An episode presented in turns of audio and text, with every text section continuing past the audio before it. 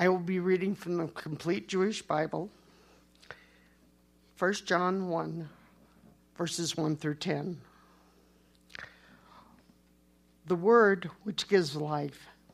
He existed from the beginning. We have heard him. We have seen him with our eyes. We have contemplated him. We have touched him with our hands. The life appeared, and we have seen it. We are testifying to it and announcing it to you eternal life. He was with the Father, and he appeared to us. What we have seen and heard, we are proclaiming to you, so that you too may have fellowship with us. Our fellowship is with the Father and with his Son, Yeshua the Messiah. We are writing these things so that our joy may be complete. And this is the message which we have heard from him and proclaim to you God is light, and there is no darkness in him. None. If we claim we have fellowship with him while we are walking in the darkness, we are lying and not living out the truth. But if we are walking in the light, as he is in the light, then we have fellowship with each other, and the blood of his son Yeshua purifies us all from sin. If we claim not to have sin, we are deceiving ourselves, and the truth is not in us. If we acknowledge our sins, then since he is trustworthy and just, he will forgive them and purify us from all wrongdoing. If we claim we have not been sinning, then we are making him out to be a liar, and his word is not in us. Thank you, Paula. It's good to be back in the land of the living. I felt like I had been a, um, um, a Klingon for the last couple of days. Um, and uh, I somehow had the basic conviction that there was a message, uh, a word that God wanted delivered, and that it was His problem. And um, so that's where I want to begin today with a word of prayer. Father God, we um, we thank you for this season of light for your presence in our life. We bless your name, Lord, for the good word that you have for each of us to, to, to receive as you have spoken to us, Lord, today through a number of different means. So we simply ask, Lord, that you'll give us the necessary discernment to hear what it is that you want us to hear and the wisdom, Lord, how to apply it. And we ask this in Yeshua's name. Amen. Tis a season to be jolly, or so we're told. Um, there's an awful lot of uh, what I would call mishigas, kind of hurrying, scurrying. And uh, I know if, if you have uh, watched um, TV and uh, have seen the uh, Hallmark Hall of Fame or the Kodak moment, you know, where everybody's sitting around the table and and uh, everything looks jolly. At some point, you realize that things are a bit more complicated. Um, they certainly are for me because I did not grow up in a culture that was Christmas oriented. We were Hanukkah oriented. Um, and the first time I really heard anything about Christmas was when we came to Toronto, and my Jewish band teacher referred to the Hanukkah bush. and I had no clue what the Hanukkah bush is, but you know, I went on to uh, to find out. Um, and uh, when the Messianic movement uh, began uh, uh, here in the, in the, late 70s and early 80s, then um, people found it to be fashionable to be Christmas bashing, you know, and I won't get into all of that. Um, and uh, I felt that God had something to say about Christmas bashing, and I got firsthand experience. Um, Joy and I had just been married less than a year, and her Jewish brother, Larry Goldwasser, and his family had their Christmas tradition. And so we came to St. Louis to spend, spend the time with him. and uh, I was confronted with basic choice. Am I going to be my usual bah humbug? Um, or am I going to engage in their family tradition?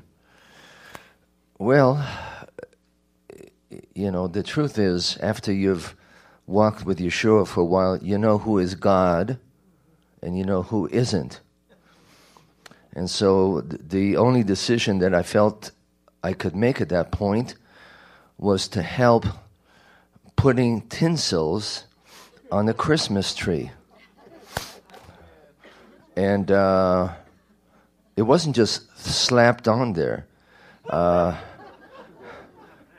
I was instructed by um, Sharon Goldwasser that it had to be very carefully taken, uh, tinsel bit by bit, and applied in a very specific manner.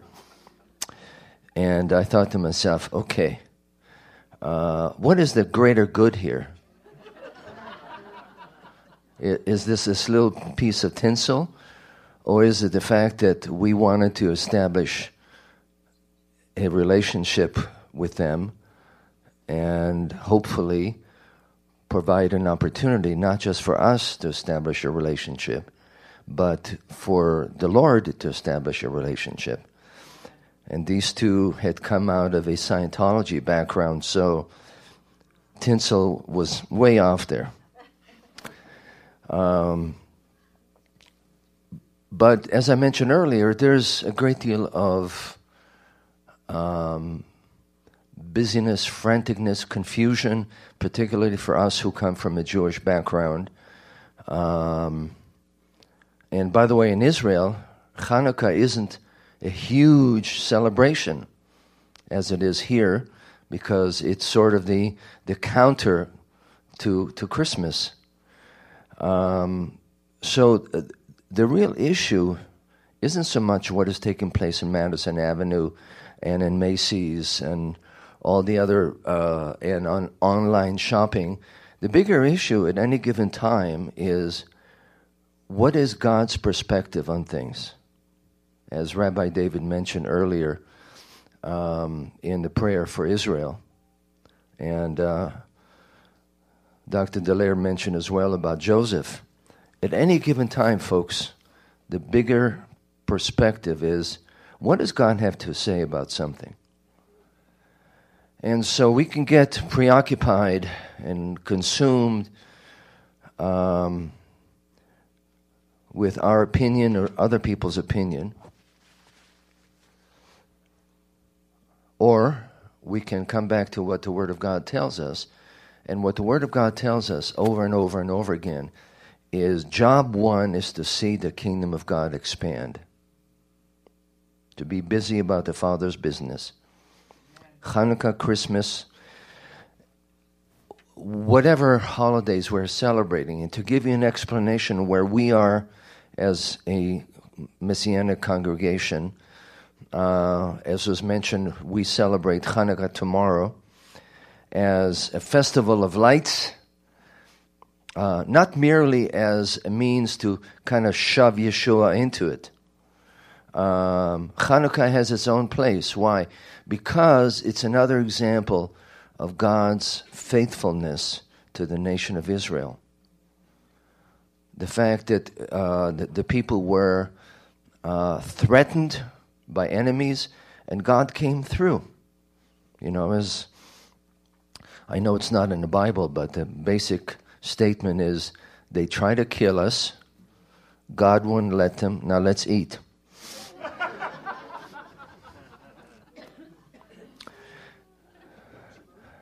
So we celebrate Hanukkah, but also for us, um, the coming of the master of the universe into this world is hugely important for us.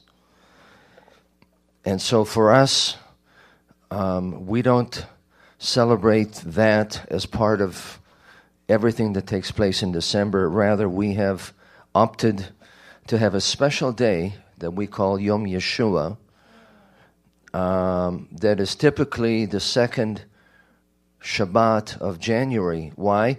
So that we get on the other side of all the intensity of the holidays and so that we are able to actually focus on the coming of Messiah into the world. We have an oneg as part of our celebration because it's hugely important for us to remember what God did. And by the way, you may or may not know that Hanukkah initially was a sort of a belated Sukkot celebration. Uh, the festival of booths, tabernacles, there were huge uh, menorot, candelabras, on the Temple Mount that were visible from miles around. And um, so when the big, big bad wolf Antiochus Epiphanes came on the scene, uh, and eventually uh, the Maccabees and people with them took control of the temple and cleansed it. It was time to celebrate another Sukkot. And initially, um, some of the things, some of the, the, customs of Sukkot, including waving the lulav that you do in Sukkot, was done as part of Hanukkah. I bet you didn't know that. So we have to understand that because when Yeshua stands up in John 8 12 and says, I am the light of the world, that is taking place on Sukkot. The big, big, big festival. Whoever follows me will never walk in darkness, but will have the light of life.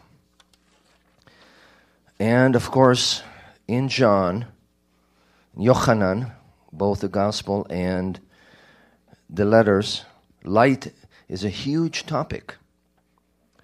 Um, why? Well, we believe that the gospel and the letters, the epistles, were written at the end of the first century at a time when believers were severely persecuted. And as Elaine mentioned earlier, when we are at the bottom of, of the dip, the bottom, the nadir, is when we especially need to realize that God is in control. And we need to grasp the fact that, yes, He is there and yes, He's working. And so, for these believers, as John is an old man, he wants to take them, he wants to fast forward um, with them, or, or rewind the tapes rather, to the very beginning to remind them of the fact that God has been around from the very beginning, which is why we, we see in, um, in the beginning of this chapter that which was from the beginning. Um, almost exactly the same words as what we find in the gospel. In the beginning was the Word, and also almost exactly the same words as we find in Genesis. Bereshit bara Elohim. In the beginning why? Because you always want to go back to the reality of who God is. He's been around. He's been around. We're here. We're gone tomorrow. Um, as you get older, you kind of get that. But as we go through life, we want at any given time not to be consumed with the things that are smack dab in our face, but we want to be able to uh, as Isaiah chapter 40, verse 31 tells us, to mount up with wings as eagles, to have an eagle's eye perspective, not a rabbit's perspective. So, John, Yochanan, that's exactly what he does. And he deals with a, um, a perversion, a heresy called Gnosticism. You may have heard of it. Uh, sort of a. Uh, old New Age kind of uh, perspective that basically said, God is up here, He's incredibly righteous, holy. We're down here, we're slime molds, okay, we get that.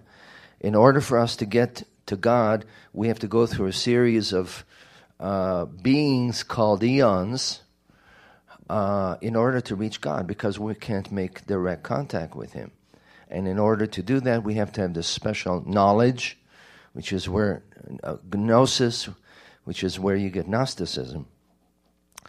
Um, by the way, there's nothing new under the sun.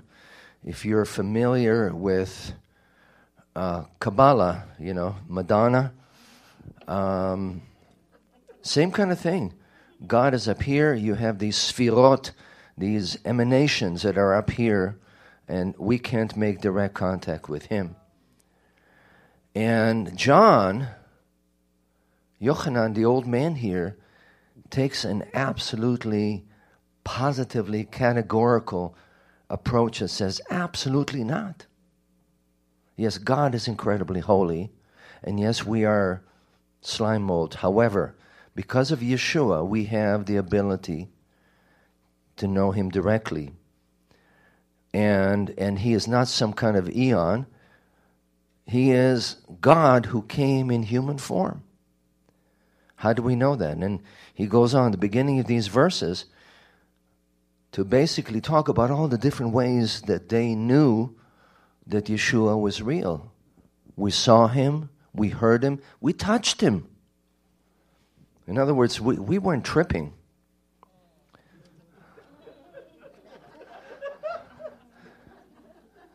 We saw and and God presented himself to us the infinite life of God himself took shape before us that's from the message uh, paraphrase the infinite life of God himself took shape before us think about that you go through life, you're consumed with life.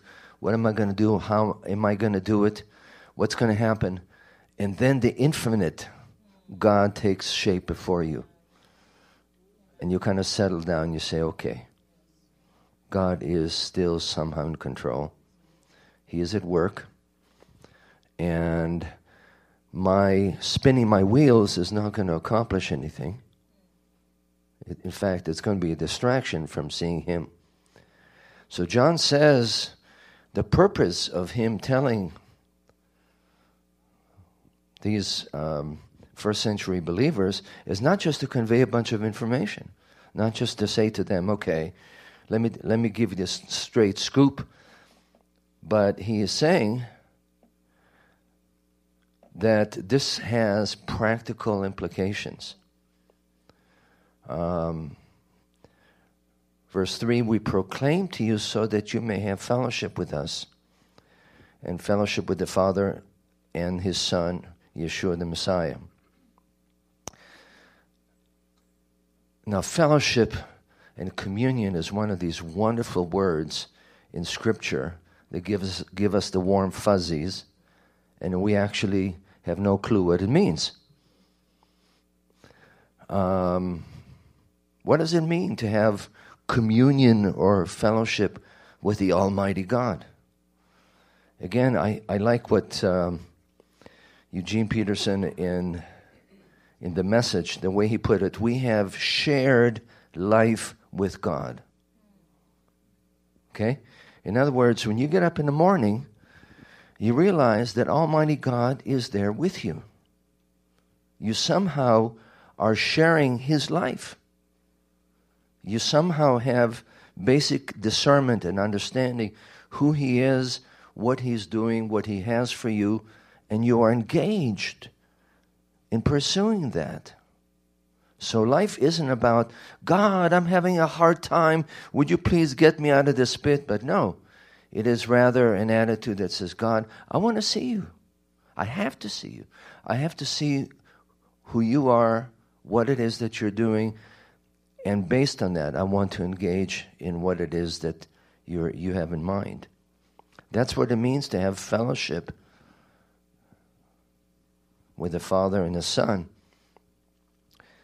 That, of course, requires that we have a basic understanding of who God is. Why am I saying that? The, the truth, folks, is so much of the time we have embraced lies about who God is. Think about it. you know, because bad boss, bad father, whatever, we have this notion that, that the moment we're having a good time, the Almighty God is going to look down on us and say, Cut it out. I want you to suffer. Which He allows at times, but His basic commitment is that of restoration and redemption and joy. Not walking around like we are, have swallowed several lemons. And, and, and that's what John is saying here. We write this to you to make our joy complete. See similar language in, in, in the gospel where Yeshua is saying, I've told you this so that my joy may be in you and your joy may be complete. This is John 15. And um, John 16, until now you have not asked anything in my name.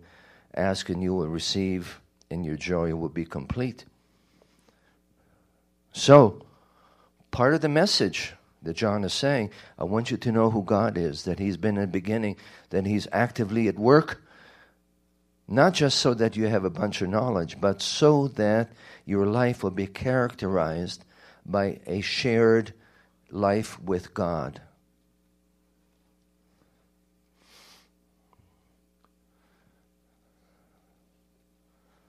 Then he goes on to speak about God being light, pure light. There's not a trace of darkness in him. And you want to say, okay, that's lovely. What does that mean?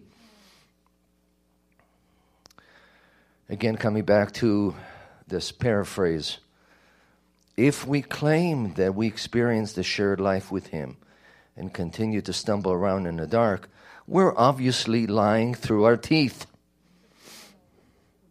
We're not living what we claim. But if we walk in the light, God Himself being the light, we also experience a shared life with one another as the sacrifice of the blood of Yeshua, God's Son, purges us from all sin. So, since God is light, and since we share life with Him, are we going to stumble around as if we're in total darkness? That's not possible. That's not possible. Doesn't make a particle of sense. And as as is true with our relationship with God in, in general terms, it's a mystery how we come to know God. It's a mystery. Not because we're cute and clever and highly spiritual. It's a mystery. Somehow God reaches us. But there's also a part on our, there's, uh, there's a part on us that requires us to be collaborative, to partner with God in this process of growing into knowing Him, to share more and more of, of this life. It's a deliberate choice.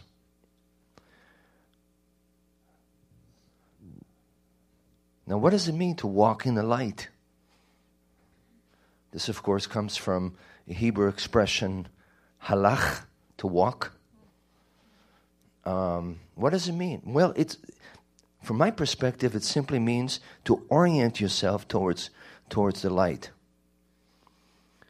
Now, I know that none of us like to think of ourselves as cockroaches.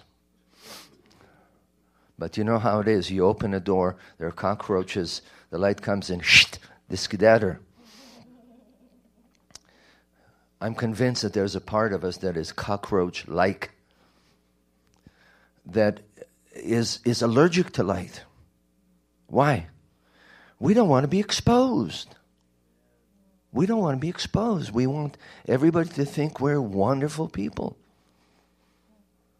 By the way, the Greek word f- from which we get person means a mask. Persona means a mask. So there's a part of us that wants to put on some nice facade on who we are, because we're afraid of being exposed. And the truth is, folks, some of that is normal. You know, TMI. You really don't want to broadcast every single bit of yuck that's in little corners of your life and put them on display here. But the basic perspective is God is light. And if we share his life, we orient ourselves toward light, which means that we are eager to see that what is dark and ungodly and inappropriate in us is exposed and dealt with. Now I know I've crossed from preaching to meddling here, but but this is a very basic teaching, not only here in the first letter, but also in Yeshua's teaching in the gospel in chapter 3. This is the verdict. Light has come into the world, but men love darkness instead of light because their deeds are evil. Everyone who does evil hates the light and will not come into the light for fear that his deeds will be exposed. But whoever lives by the truth comes into the light so that it may be plainly seen that what he has done has been done through God. So basically, it means transparency, folks. Transparency. Begins, first of all, you and God. We obviously can't snow God. We can't impress him because he has laser vision. He sees through all our stuff. But it's not just a passive kind of an attitude, it's an active attitude that says, God, where there is yuck, would you please expose it? Not so that everybody will look at me and laugh and think I'm an absolute idiot. Well, some of them do, anyways. But please expose it so that it gets dealt with, so that there's cleansing so that because the yuck goes away, there's more room for you, more room to be filled with the Spirit. And we had the silly notion of, okay, misery. I, I, I know this misery. I'm, I don't want to change. Well, the truth is, growing requires change. Growing r- requires a commitment to orient ourselves towards the light to be transparent with God.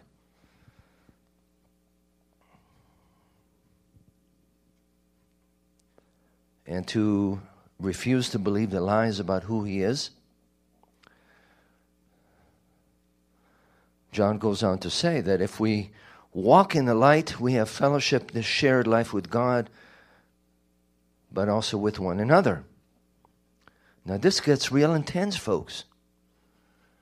Because we, I'll speak for myself, much of the time do not want to be transparent.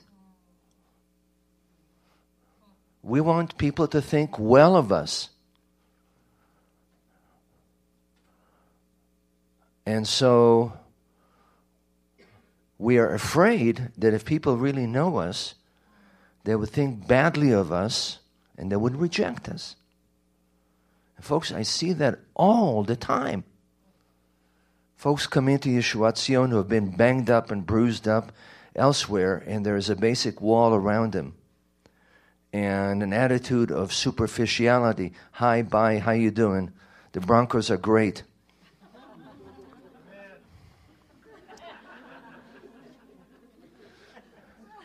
But that's basically where it stops.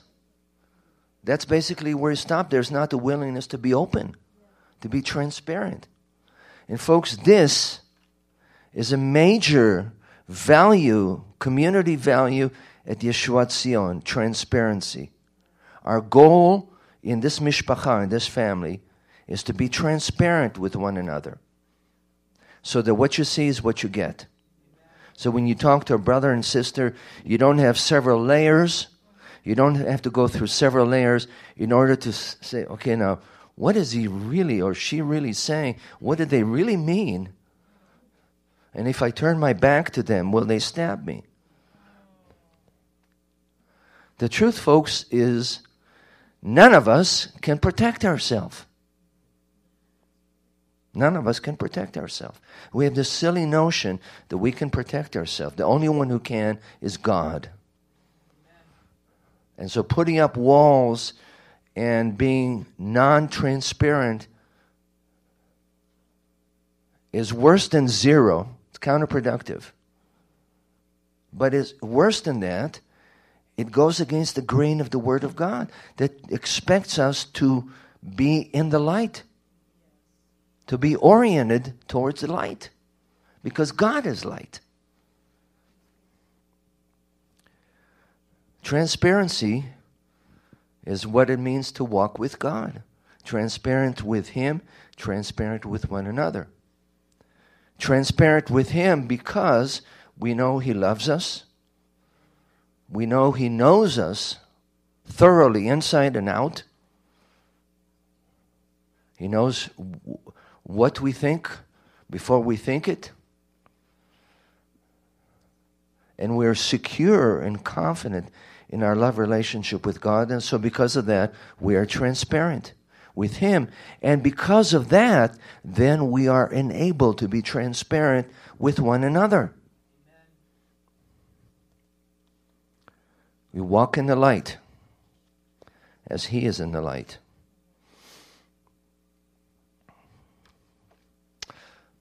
So, what do you do with the bits of yuck, darkness?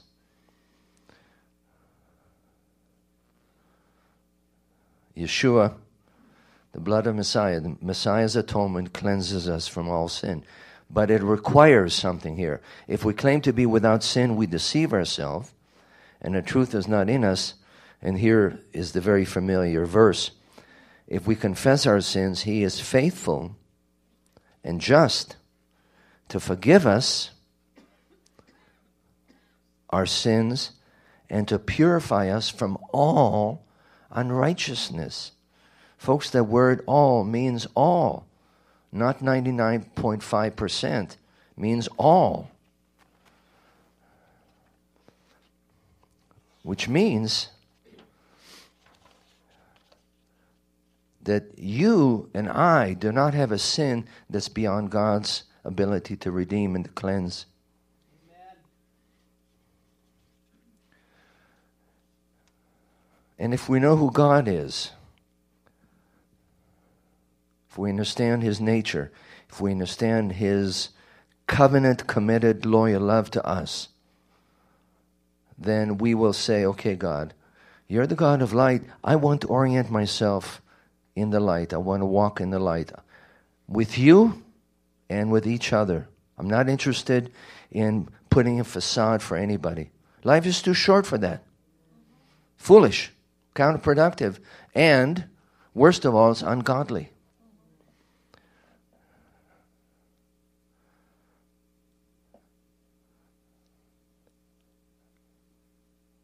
back again to Eugene's Eugene Peterson's uh,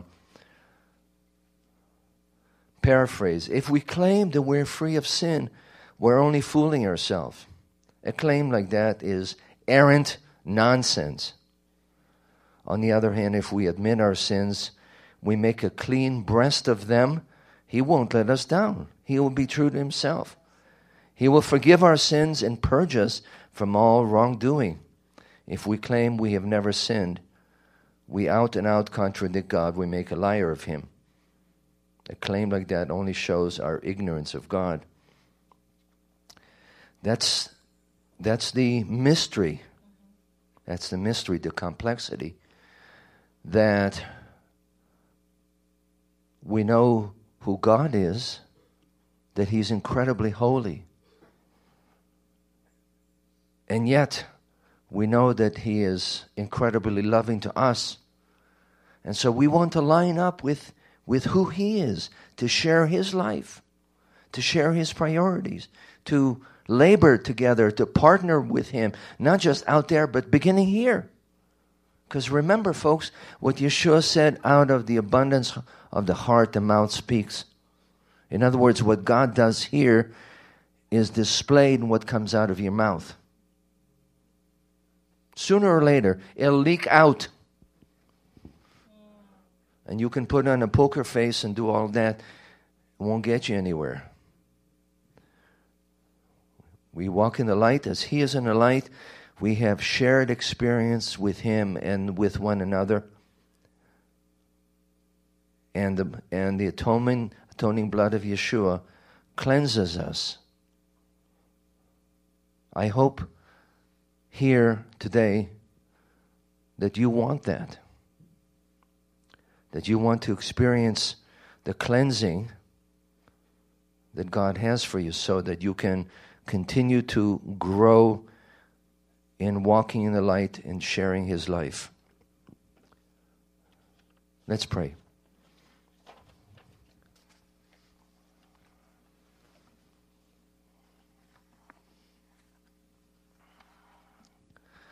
Abba Father, we bless your name. Thank you. That you know us intimately, you know us inside and out. You know our good parts, you know our ugly parts, and yet you love us. We thank you for that confidence that you give us, Lord. The confidence that you are faithful. And Lord God, we want to respond out of that knowledge. We want to reciprocate to your love. And we simply pray, Lord God, that you would teach us what it means to share your life, to have fellowship with you, and to walk in the light, to be transparent before you, before one another. And out of that, Lord God, to share what you are doing with us in the life of others. We thank you, Lord God, for this marvelous redemption that you have for us on this season of light.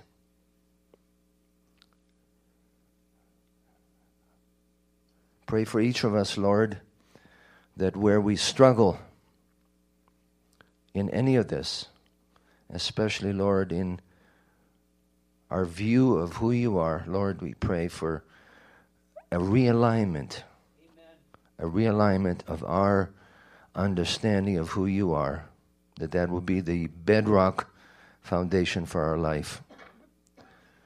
We ask this in Yeshua's name. Amen.